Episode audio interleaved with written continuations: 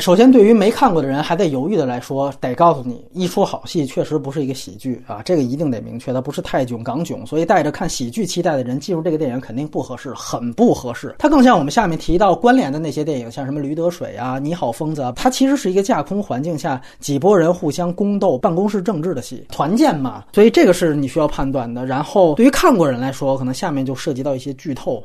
啊，就像标题说的，我觉得它这个整体的框架其实离戈尔丁的《蝇王》确实很接近。当然，这个故事呢，最大不同就是《蝇王》他写的是未成年人，这里面写成年人。然后那是外国人，这是中国人，当然了。但是呢，你会看到它具体的一些东西，比如说里面两派厮杀，包括里面设定了一个好像麦格芬一样的东西，就是一个臆想。影片大部分时间都没有揭开谜底，那以及包括发现端倪的人，到最后被大家指认成疯子，这些具体的细节都是和《蝇王》相同的啊。你要说大逃杀也是孤岛上什么的，但是大逃杀你如果对比具体细节的话，它和《蝇王》是没有任何相似点。最主要的是，咱们说以被困的人来指代人类社会野蛮进程，就这个整个社会预言的核心框。架这个概念，这个也是来源于《蝇王》的，因为《蝇王》我们知道它是荒诞文学后期的一个作品，对于人性是一个很消极的态度。反正有人如果看完觉得这个东西还挺不错，建议你你看看《蝇王》的，那也有片子，彼得·布鲁克拍的，虽然 C C 出了，但不是很成功。然后放下相似的电影本身的问题也挺严重的，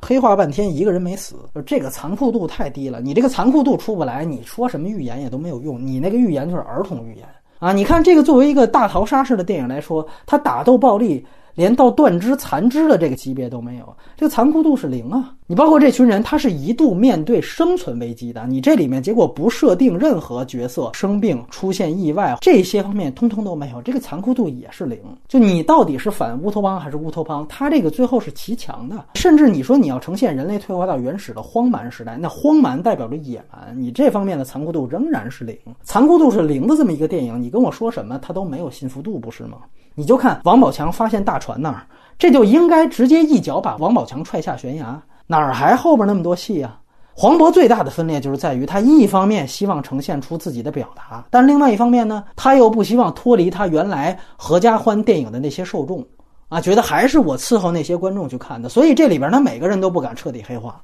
最后还都恨不得加上道德保险，我自己那角色最后一定得战胜心魔，得邪不压正。王宝强也得被塑造成受害者，然后还不能写死。连于和伟最后上岸之后，也都变成了关心员工的好老板形象。你看到最后，那你前面铺垫的所有的人性恶全都是扯淡。而且往深了说，他这层社会演变的对位也完全接不上了，就因为这个原因，你呈现的是从原始社会演变的过程，表达的是社会达尔文主义。那么你死我活的暴力行为，按说应该是贯穿始终才对啊。社会形势越初级，暴力现象应该越频繁，暴力统治的手段应该越普遍。这里倒好，直到影片都快完了，那两拨人才有一场打架，而且一看还是黄渤挑拨的，而且一看最后还只是擦破了点皮。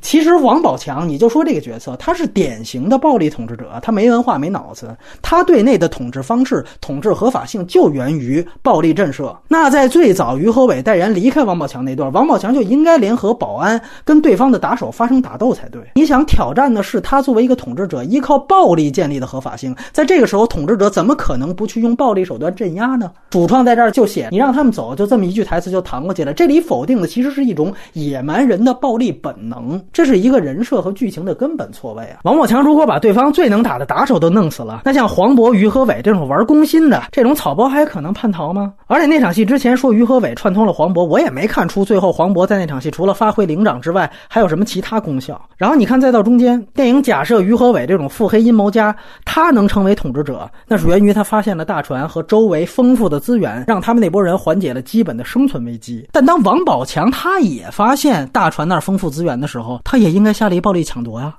他那个时候仍然第一是不甘心下放权力的，第二他当时两拨人的人数也还算势均力敌，没道理不火并啊。他更没可能说就那么眼睁睁带着残部回基地过穷日子。你就说王宝强到最后跟着他的人如果都没肉吃了，他应该迅速的树倒猢狲散。那之后那场戏，李勤勤那些人还跟着他，这个也没有道理啊。就是说，如果一个人他已经失去了武力震慑，你想体现这个的话，那他应该早就变成光杆司令啊。你看到他又不是这么去讲故事的，所以这些问题啊，都来源于他主题先行。哦，我这段我是想表达啊，人类是摆脱原始社会了啊。那段他们应该发明出货币单位了。他也不管你人物也好，剧情也罢，他跟得上跟不上，强行安排所有角色进入到你下一个主题阶段，到最后是这个东西把整个戏给拖垮了。另外就是符号的缺失，这个可能是稍微高级一点的要求。就是一般我们看一个社会寓言式的电影，一定是要把符号用好的。这个一方面也是一个高级表达，另外一方面最主要也能提升表意效率。这个片子你看它符号运用就真不成。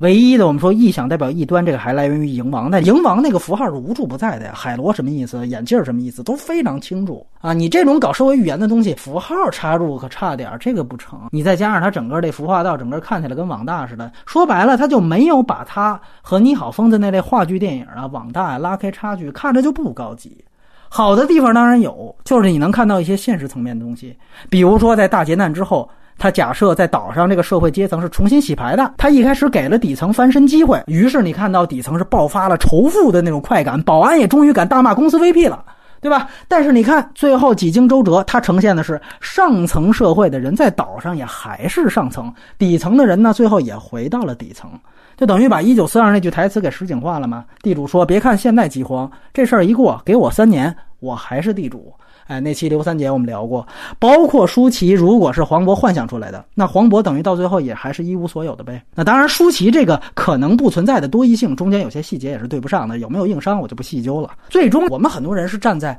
这是黄渤作为一个大明星，他的导演处女作这个角度来给他找到一些貌似肯定的地方。比如说，你看他也没有像王宝强或邓超那样说就拍一个烂片喜剧捞钱糊弄大家，甚至说哪怕陈思诚、徐峥拍了不算烂的那种强类型片、喜剧片，他也没有选择那个套路去做。对，站在他的角度，你觉得他是真拿导演当回事儿，而且能看到他有一定的野心。但是我们话说回来，你好疯子，你会去想你好疯子的导演他的创作心路是什么呢？你连他是谁你都不知道。所以最终我们回归到电影来说，就这效果，我觉得他是欲不掩瑕的。